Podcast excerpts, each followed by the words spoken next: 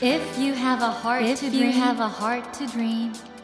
You have a heart to challenge. You have a heart to challenge. Take that Take challenge that challenge and realize, and realize your dream. Your dream. Dream Dream heart. Heart ドリームハート政教新聞がお送りします皆さんこんばんは茂木健一郎です 東京 FM のスタジオから全国38局ネットでお届けしています。ドリームハート。この番組は日本そして世界で活躍されている方々をゲストにお迎えして挑戦や夢に迫っていきます。さあ今夜もアルピニストの野口健さんをお迎えしています。こんばんは。こんばんは。もう野口さん話が面白くて。いえいえ、鎌倉登山家です。あの山登ってる時はどんな感じで登ってらっしゃるんですか？結構ね、喋ってますよね。え一人でですか？それともあの一緒に行ってる人と？一人の時も喋ってます。で、むしろ一人の時の方が喋ってますね。え何喋ってんですか？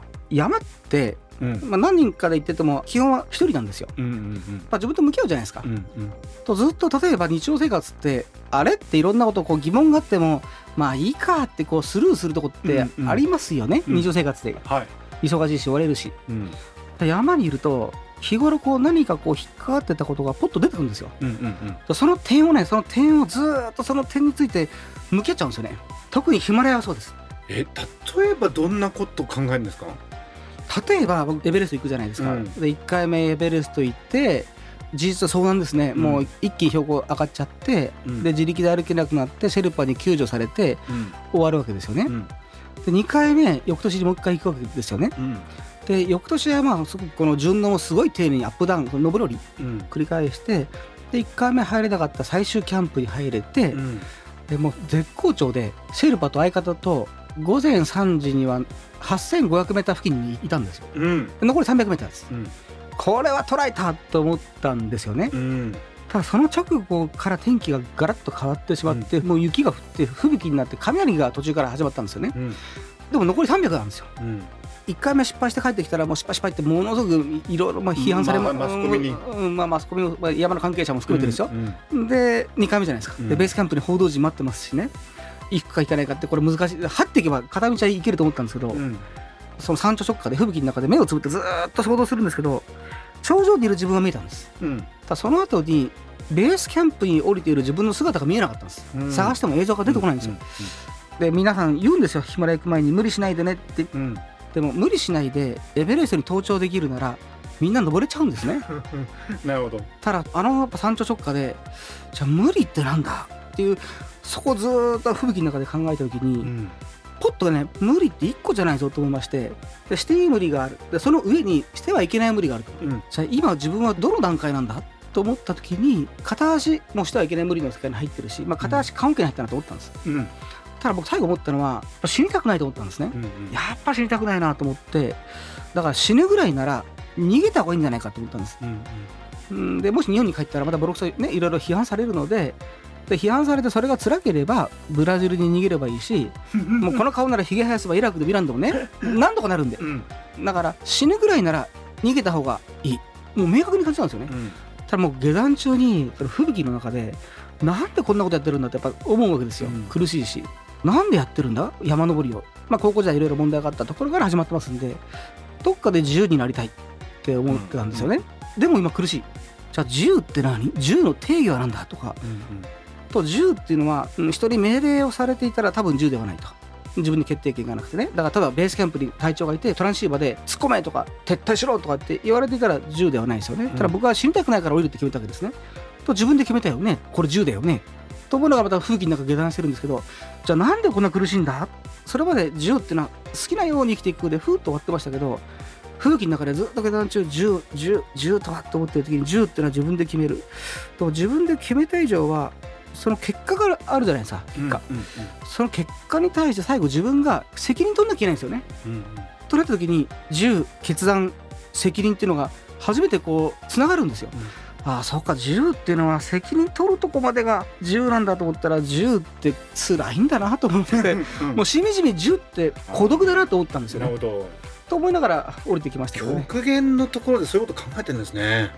なんか子供の頃に虫眼鏡でこう紙とか焼いてたりしませんでした、うんうんうんあんな感じです。山にいる時の考え方って。うん。一点をこう虫眼鏡でじーっと焼くような考え方をするんですよじーっ面白い、とだからたまに疲れますよ。自分と向き合いすぎてね、うん、えー今夜はですねアルピニストの野口健さんをお迎えしてお話を伺っています。いや野口さんのお話伺うと人間とは何かって本当考えさせられますけどもね。やっぱ山の中にいるといろんな面が出ますよね、うん。うん。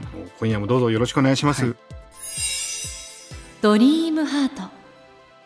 それでは今夜も詳しくお話を伺う前に野口健さんのプロフィールをご紹介します、えー野口健さんは1973年アメリカボストンのお生まれです。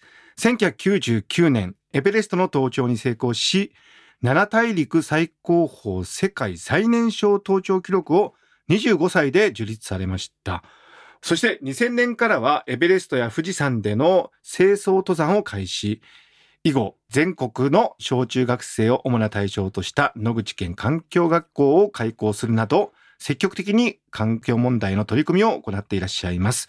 えー現在はですね、清掃活動に加え、地球温暖化による氷河の誘拐防止に向けた対策に力を入れており、北海道洞爺湖サミットでは、政府に対して現場の状況を訴えるなど、精力的に活動されていらっしゃいます。また2015年4月にはヒマラヤ遠征中にネパール大震災に遭遇されました。えすぐにヒマラヤ大震災基金を立ち上げ、ネパールの村々の支援活動を継続的に行っていらっしゃいます。いや、それにしても僕ね、野口さんのお話ですごいなと思うのが、おお父様に山へのアタックってのはその資金集めから始まるんだって言われたっていうね。そうもう高校卒業した時真っ先に言われてすですねごいお父さんですね。うちの親が結構はっきりしてまして、うん。僕が高校時代キリマンジャロ登ったりモンブラン登って、まあ、ちょこっとですけど取材されたんですね、うんうんで僕は喜んで喋ってましたらお味にすごい怒られて冒険っていうのはお金がかかるとうん。で本来はお金を集めるところから冒険は始まってるとうん。高校時代のまま事件を起こして定額になってうん。で定額中に山を登りたいって言い出してうん。だから俺はそこでねお金を出してやった、うんピッケルも買ってやったうん。でお前はモンブランキリマンジャロ登ったかもしれないけどあれは俺が金を出したからお前はモンブランキリマンジャロ登れたんだと。だからお前よく人前でそれを喋れるなと。み っともないぞって言われてですね、うん。ただ人前でもし山を語るならば全部自分で一からお金を集めて登ってからにしろってすごく言われたんですよね、ただお金を集めるところから冒険が始まってるっていうのはなんかストーンと落ちてうん。もうすごい納得したんですよ。そこから学生時代多い時年間130何社回ってましたけどね。そこである意味では世の中知るし、うん。ある意味ではそのまあ経営的なセンスっていうかね社会運動を進めていくセンスって、うん。そこら辺で身についたんですかね。う。ん。あの時にすごい回っても、なかなか当時ね実績もないですし、知名度もありませんしほとんど相手にされないんですね。その時にどういうふうに喋ればだって所詮は僕の遊びじゃないですか、うん。山って遊びですよね。うん。だ所詮は僕の遊びなんですけどどういうふうに相手に伝えれば僕の山登りに対して夢を持ってくれるかっていうことですよね。ですから、うん例えば会社に行くとその会社の方向性とかその会社の商品かもしれませんけど彼らの方向と僕の冒険がこうカチッとこう噛み合うようなやっぱストーリーを自分で描いていかなきゃただ一方的にエベレスト行きたいって言っても誰も相手してくれないですよね。だからもう本当最初の1年ぐらいはもうずーっと相手にされなかったんですけど、うん。どうすればどう伝えれば相手が興味を持ってくれるのかなストーリーをねどう描いていけばいいのかっていうのはずーっと考えていたんですけど、うん。意外とそれがそのエベレストの後の富士山の清掃とかにやっぱつながってくるのか、うんまあ、22年前からねこの富士山清掃を始めてるんですけどあの頃は今ほど環境問題がねこれほど世の中関心がなかったし例えば清掃キャンペーンやっても最初の年は45回やって100人超えなかったですよ。うんうんうんでもいろんなところで喋ってるんですよ環境省の記者クラブで記者会見やって富士山が汚いっていうねことを発表とかいろんなところで喋っていてでも来ないんですよ。で僕その時に伝えるイコール伝わるではないんだと思いましてね。もうだから今でこそね野口健さんって言えば誰でも知ってますけど当時まだ無名の学生だった時にうん。そうやって企業の方にどう伝えたかっていうのは、実はリスナーの方に参考になることだと思うんですけどうん。何が一番鍵だったんですか？やっぱしね相手のことをすごい調べるようになりました。例えばですよ、うん。冒険でつけれるものっていうのはそんなに多くないじゃないですか。うん。じゃあ時計ってなると、うん。あの頃まだインターネットがないのでそうするともう毎日のように時計屋さんを東京の大きいところ毎日歩くんですよ。うんでいろんな時計屋さんい大きいとこ行くといろいろメーカーさんから社員が派遣されていたりするわけですね。はいはいはいはいはいはいあの成功さんと勝さんいるんですよ。ええで僕は山岳部員でヒマラヤとか行きたくてとかどういう時計がいいですかねとかってまあすると、うん例えば成功の方がねうちのね大罰落ちっていうのはね上村直美さんもそうだけどね映画になった南極物語のねエッドタイムも実はうちのね時計なんだよって話になるんです社員の人が教えてくれたんだ。そう。で、そこで、あ、そうなんですね。というところから、いや、僕は実はエベレスト行きたくて、と言って、で、僕はそこで、こういう時計でこういう風に作ったらいいんじゃないかなってデザインを書いて、うん。見てもらって、そういうのって僕らは全然気づかなかったってなるんですよ。うん。じゃあ、共同で時計作りませんって話になったところで、初めておでこに成功がつきましたけどね。ですから、相手のことをすごく調べて、相手と僕の冒険をどうこう、ストーリーを作っていくかっていうところでしたよね。今のお話はもうアルピニストとしてだけじゃなくて、うんすべてのビジネスとか仕事生活に共通した話ですね。うん、山登るってやっぱそういうことなんですよね。例えば、ある程度、やっぱしね、話題にならなきゃいけないと。うんですから、あの頃事務所なんかないですからね、うんうんマーケティングみたいなことをやんなきゃいけないわけですよ。野口さんだからアルピニストじゃなくても成功してた感じするね。何やっててもね。えーまあでも表すとも多分山に登りたいからそれができたんですよね。あー目的がないとね目的があるから強烈な。はい。目的がないと、やっぱそこまでできなかったと思うんですよね。僕、だから学生の頃にみんな周りの仲間で合コンとかみんなやってるわけですよ。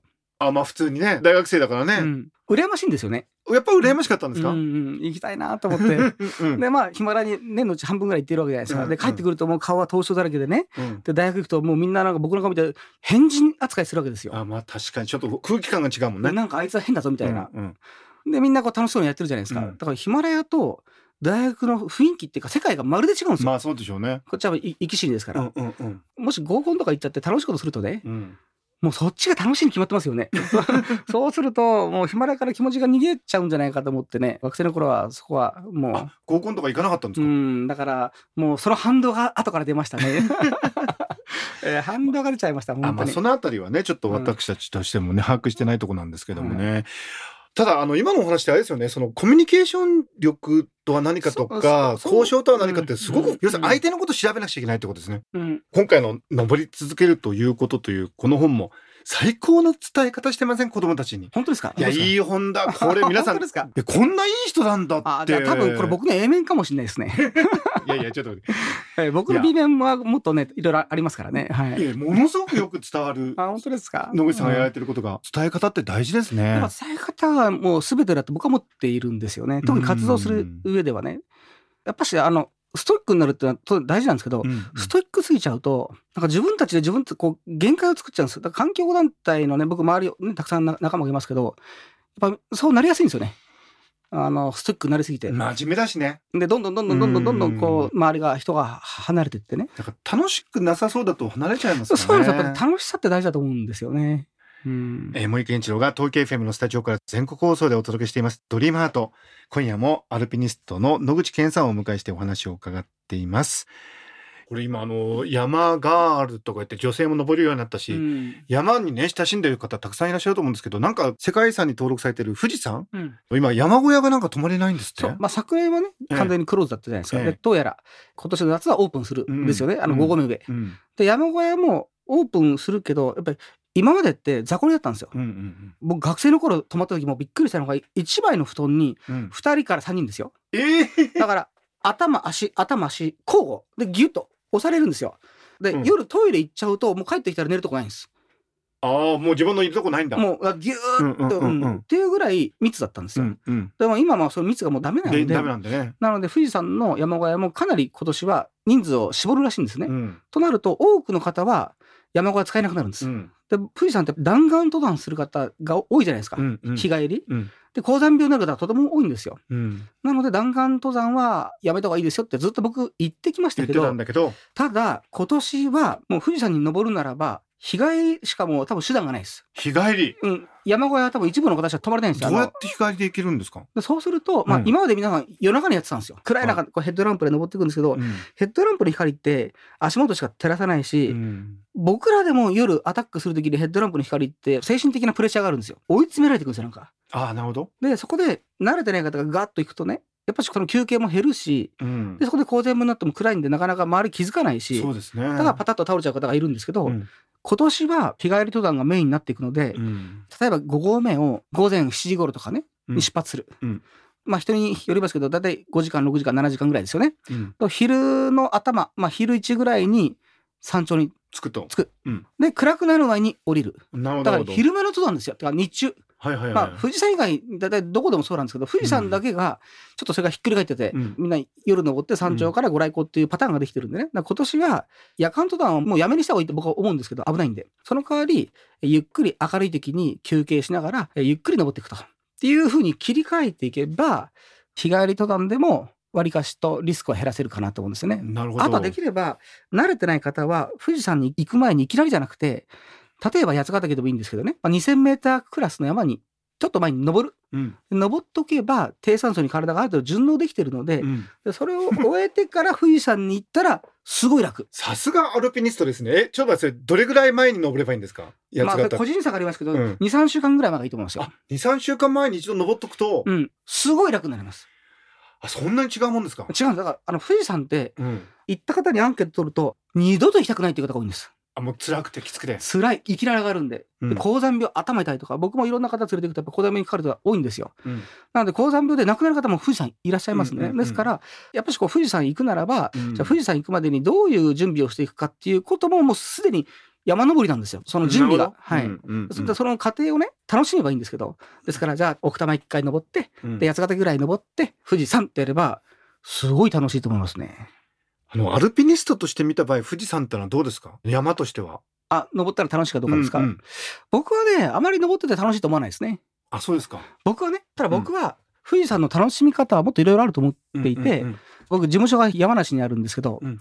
で、まあ、あの、本当川口湖に事務所があるんで、富士山麓なんですけどね、あそこ周りにこう、低山がいっぱいあるんですよ。うんうん三坂山系とか。あそこの、こう、低山をずーっとこうね、朝からずーっと縦走するんですよ。こう、山から山、尾根から尾根。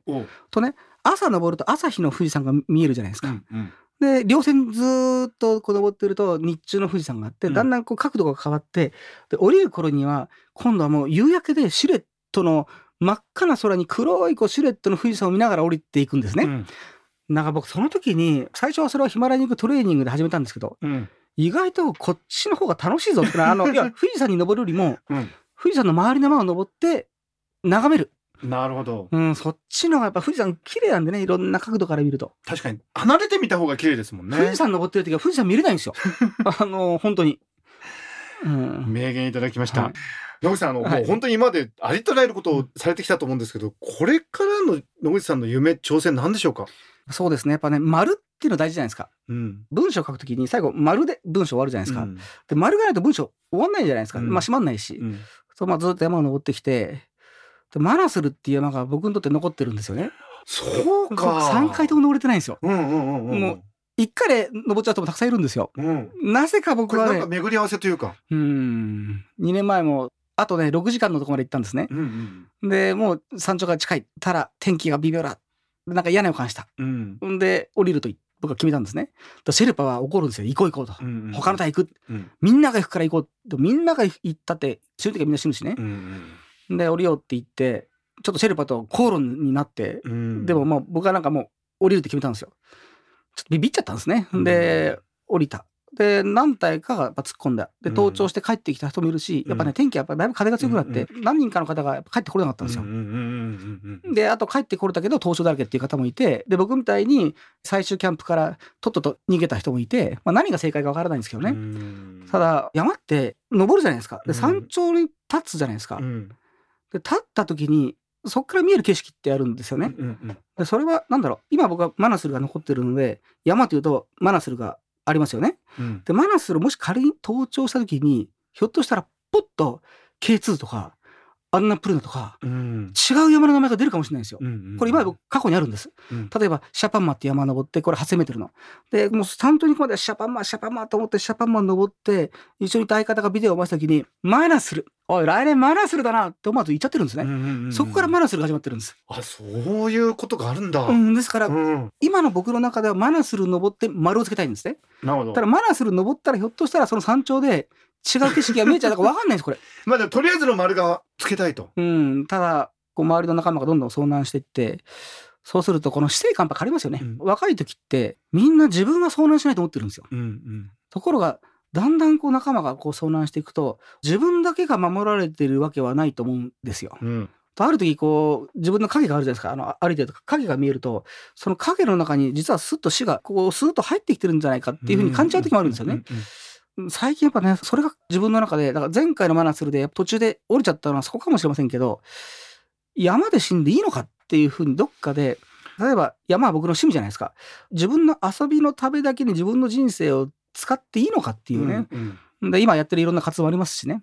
そうするとそこにもちゃんと命を使わなきゃいけないよなと思うわけですね。うん。とマナスルでもしポンと死んじゃった時にそれ以外の活動に僕の命が使えなくなるので、うん。命の使い方をすごい最近感じるようになりましたよね。やっぱし。なんかもうすごいお話ですね。我々としては命を大事にしながらその丸うん。っていうものをどっかでつけてくださったらますますうんね素晴らしいと思います。しぜひ皆さんあの応援するつもりでこの 現在学研プラスから発売されています登り続けるということこちらの著書をお読みいただきたいんですけどもなんとですね番組プレゼントとしても3冊いただきました。ご希望の方はこの後番組のエンディングで応募方法をご案内いたしますのでもう少しお待ちください。ということで本当に名残惜しいんですけども森健一郎が東京 FM のスタジオから全国放送でお届けしていますドリームハート。今夜も野口健さんをお迎えしてお送りいたしました。や本当に面白かったです またぜひ来てくださいね、じゃあ今度、はい。あのヒマラヤから帰ってきたら、はい、お願いします。2週続けてありがとうございました。ありがとうございました。Never let go of that go of that dream. Never forget, never forget that heart to challenge. Dream heart. 茂木健一郎が東京 FM のスタジオから全国38局ネットでお届けしてきました「ドリームハート。今夜もアルピニスト野口健さんをお迎えしましたがいかがでしたでしょうか？いやー野口さん素敵な方だなと野口健さんのご著書「登り続けるということ」っていう本は本当に野口さんのアルピニストとしての仕事だけじゃなくてね社会のため人のためにこれだけ多くのことをやってきたんだっていうね野口さんの人間力がね伝わってくる素晴らしい本でご本人はね謙遜されて「いやそれは僕の A 面だけなんです B 面もあります」って言うんですけど B 面もあるからこそこの素敵な A 面もあるんだろうなと思ってお話の中でそのバランスを取ることのね大切さをずっと気にされてるってことが伝わってきたんですけどやはり人生も登山もバランスがあってこそ続けることもできるし自分の本当にいいところも出せるんだなとそういうことを思いました。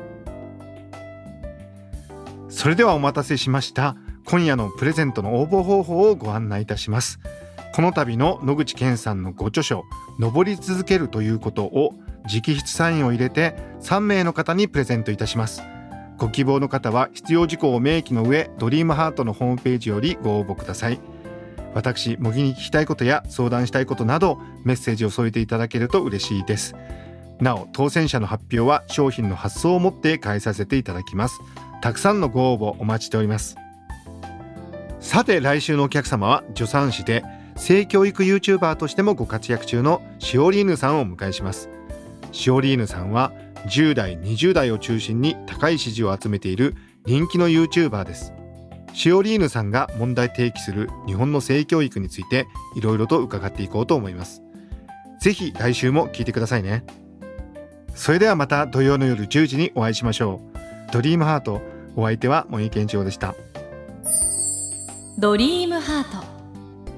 政教新聞がお送りしました。